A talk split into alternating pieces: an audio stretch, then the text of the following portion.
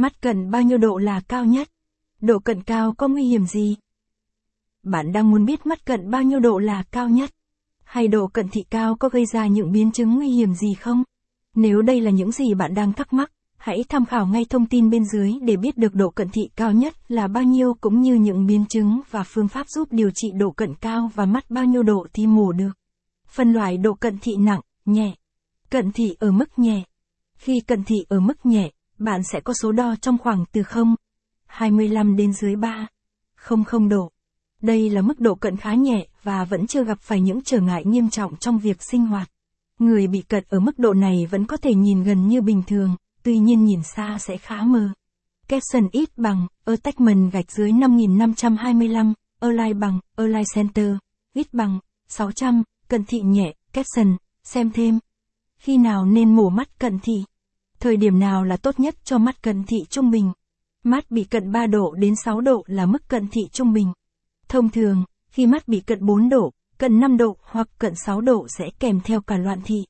Tuy nhiên, điều may mắn ở đây là đáy mắt của bạn vẫn chưa bị tổn hại nghiêm trọng. Cận thị nặng.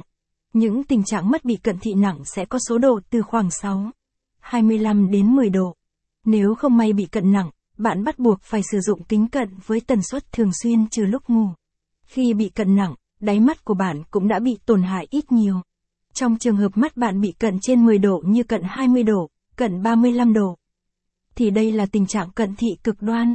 Capson ít bằng, attachment gạch dưới 5524, align bằng, align center, ít bằng, 600, cận thị nặng, capson, xem thêm.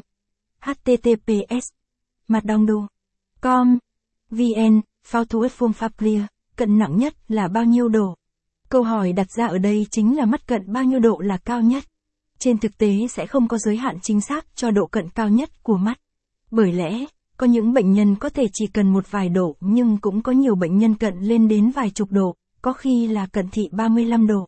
Do đó, rất khó để xác định độ cận nặng nhất là bao nhiêu độ. Thông thường, cận thị sẽ được chia ra thành nhiều dạng khác nhau và mức độ cận của từng loại cũng sẽ không giống nhau. Một trong những tình trạng cận nghiêm trọng nhất chính là cận thị thoái hóa. Đối với trường hợp này, những bệnh nhân chỉ có khả năng thị